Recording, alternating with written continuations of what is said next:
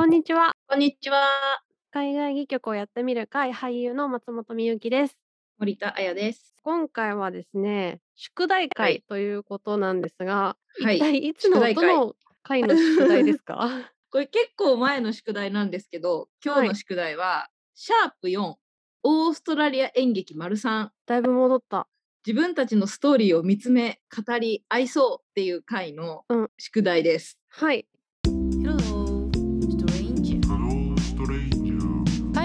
曲をやってみる会のおしゃべり。質問した？何質問ししたたっけ？した。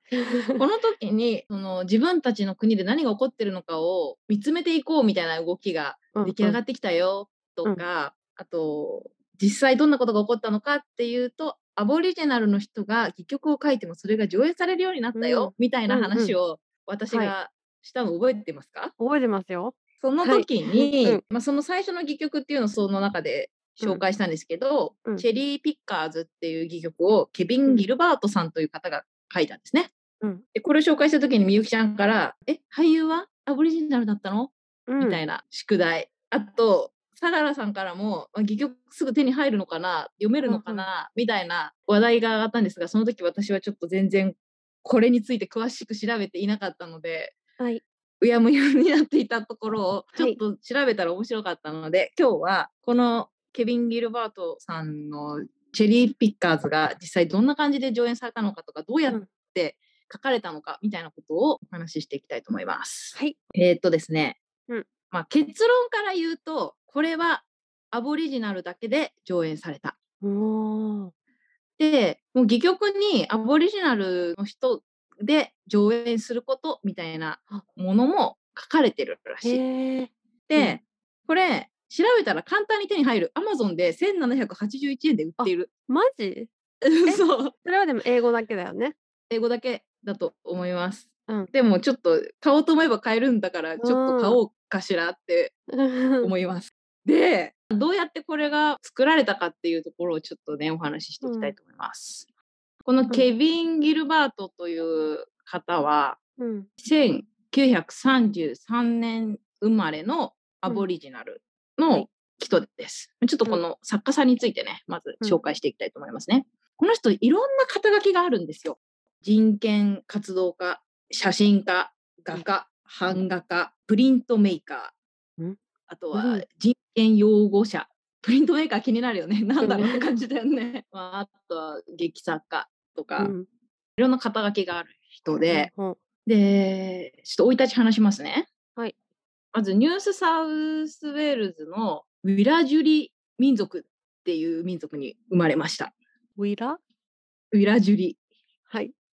まあ、とにかくアボリジナルのそういう部族だと思います。うん。で、お父さんがアイルランド系イギリス人。うん。で、お母さんがアイルランド系アボうリジナル。ん。お母さんがアイルランドとアボリジナルの多分ハーフの人うなのかな、んうん。うん。の8人兄弟の末っ子。として生まれました。はい。でですね、この人、7歳の時に衝撃の事件が起こります。なんだ？お父さんがお母さんを殺すんです。ええ。思った以上に衝撃だった。それでですね、その後、兄弟で親戚とか児童施設とかを転々として、最後、孤児院に入る。うん。しかし、何度も脱走を試みて、うん。で、最後は収容所に入って暮らすようになるんですね。で、この後、またウィラジュリ民族内を移動しながら、14歳の時から果物を買って生計を立てるっていう、果物を買って？まあ、チェリーピッカーズですよね。果物を買って、ピックしてはいはいはい。生計を立てるっていううん。子供時代を過ごしました。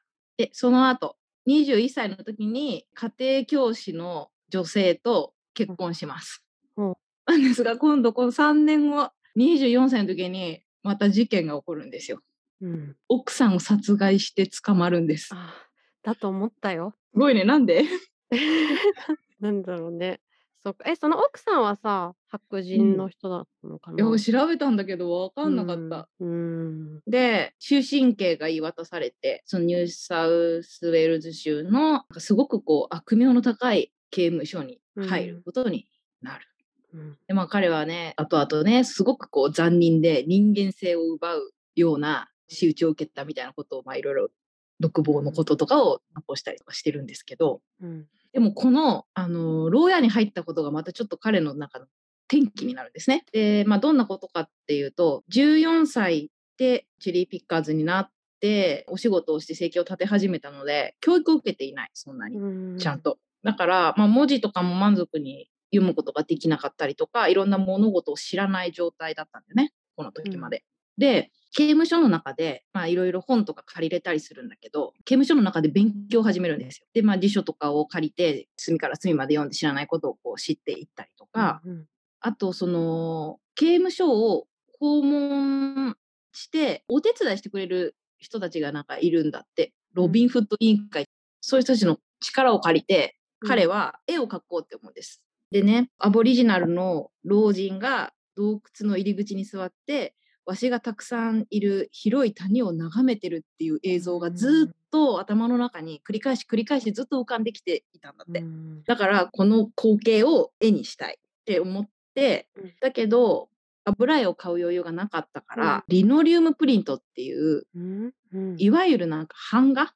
リノリウムに絵を彫っていくっていうのをうん作るようになるのね。でこれは刑務所内に工房があって多分その、仕事するじゃない？刑務所の中で、そこに印刷部署みたいなのがあって、そこから古いリノリウムとかをもらったりとかあとインクとかをそういうところで調達して、うん。で監修の目を盗んで毎日工房の隅でそういう作品を作っていたんだって。でこのできた作品を今度は隠して外に出してもらってうんうん。でそれを黒人に対するそういう政府の対策とか犠牲を伴っていることとか大量に虐殺してきたとかそういうことをメディアを通してそういうのを伝えていったんだって。うん刑務所の外で誰かがまあそういうことをしてたってことだと思うんだけど、そしたらそれが意外と反響があって。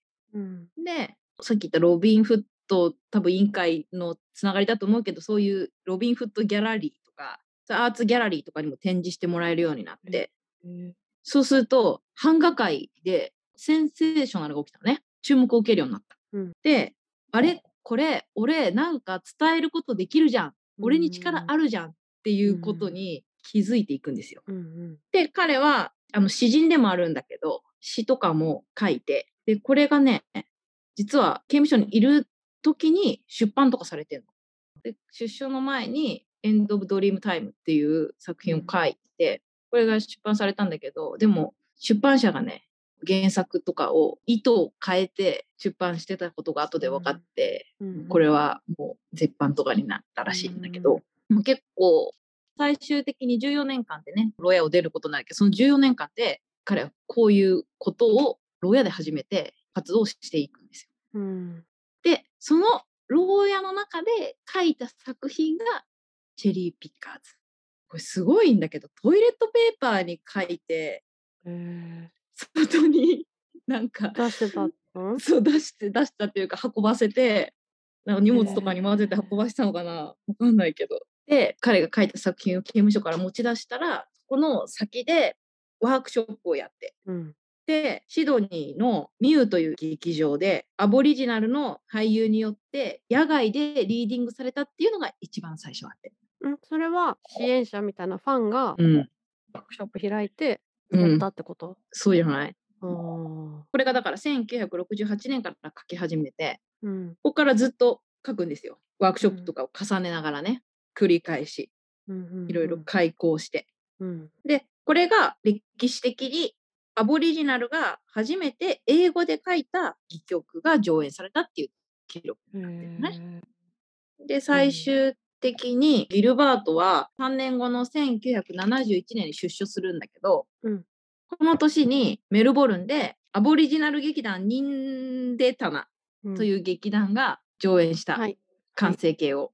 でこの後も1988年とかまでずっと開講され続けて最終的に出版されるんだけど、うんやっぱ割と最近だな。そう。でこれが1988年に開校されるけどこれ1988年っていうのは、うん。植民してから200周年みたいなうん年で、まあ、ちょっとお祝いみたいなのをね、するんだけどそれに対する抗議みたいなことで上演をねしないんだよこの人はずっと。拒否するの。で実際にその1971年に上演されてから次に上演されるのが1994年うんになるまで上演をねしなかったんですね。それはやっぱ採点みたいのでやられそうになるから？何なんだろう。でもなんかすごいこだわってたのは、うん。アボリジナルの俳優が演じなきゃダメだっていうところにすごいこだわってて、そこにこだわってたから上演されなかったみたいなふうに書いてあったりとかもして、なんかね演劇っていうものを彼らができるっていうふうに思われてないからっていうのもあるらしいよ。えできるってのを見せてやるってことでもなくこれはですねちょっと一回話がそれるかもしれないんですけどうん。なんかねテント大使館の話したの覚えてる？うん。私が。うん。シャープ11のアボリジナルの話の後半で出てくるんですけど、うん。この人、ケビン・ギルバートさんってテント大使館のリーダーみたいなのやってるのね。あで、この作品、チェリー・ピッカーズがテント大使館のアボリジナルの権利向上運動のシンボルとして、へケビン・ギルバートもシンボルになってるんだけど、ーうん。人権運動とかそういうものを訴えたりとかするための大切な作品になってるんだよね彼らの中で。うん。だからなんかできるとかできないとかももしかしたらあったのかもしれないけど、まあ、それ以上にやっぱこの作品の価値というかうん。みたいなのがあったのかな。果物を摘む時期になると町から町に移動して果物をうん買って生計を立てているっていう人たちの生活の状況とかうん。その中で起こってる問題とかっていうのをまあ暴露というか実際にどんなことが起こっているのかっていうのを書いたりとか、まあ、ちょっと政治的なこととかも書かれてるみたいだしちょっと読んでないからねあれなんですけどっていうね感じなんです。いやここの時代はかなりやっぱ世界的にもかなりそういう人権運動とかうんすごく盛り上がっていたと思うんだよね。うん私がシャープ12で喋ったリトルロック高校事件っていうアメリカの公民権運動が加速してったのとかもこのちょっと前ね1957年とかだけど、世界中ですごく盛り上がっていたみたいな時代の、まあ、オーストラリアの中のリーダーみたいな人だった。うん。であとそのリーディング形式でうん。ずっとやられてたんだけど移動形式で保護区みたいなとここう移動して労働劇みたいなのが行われたりとかしてた。これねすごいんだようん。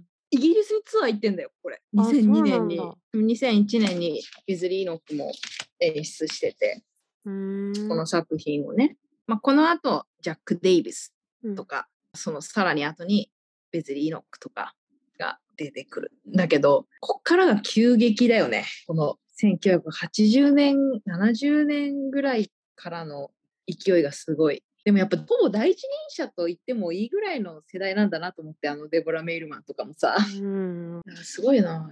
演技ができるって思われてなかったみたいなのとか、うん。今でもやっぱりさうん。アボリジナルじゃなきゃ演じちゃダメなのかな。あーでも書いてあるらしいよ。うん。加え後から加えられたんだってその条文が、やっぱそうじゃないとダメだって思ったんだね。あそれかだから金儲けに使われちゃ嫌だとか思ったのかもしれないね。うん。ずっとアマチュアで上演しかされてなくて1993年かな？かなんかにやっとプロフェッショナルの人そのアマチュアとプロフェッショナルの違いが私にはよくわかんないんだけど 1994年だ。うん。プロフェッショナル上演。うん。なんかシャープ4の時にはさ国がその自分たちの国を見つめなきゃみたいなところからアボリジナルが書いた戯曲も上演されるようになったよみたいな感じで喋ったけどで実際これ知ったらいやそんなんじゃなかったなと思って。全然違うじゃんって思って。やっぱ相当人間じゃないっていう感覚だったんだろうなアボリジナルにね対して。ちなみにね余談ですけど、うん。初めてアボリジナルの人が演技をしているっていう状態で、映画が撮られたのは1955年「ジェダ」っていう作品。あ戯曲よりさ映画の方が早いのよ。面白くこれはアボリジナル役だったのかな。なんかね調べるとすぐ出てくるんだけどあの何あのあれはパッケージは。これかあむっちゃなんか先住民を描いた映画っていう感じのパッケージだね。そうだね。これ1955年？うんにこれは撮られてるらしいですよ。演劇がやられる15年ぐらい前に映画の方が先なの面白いなと思って。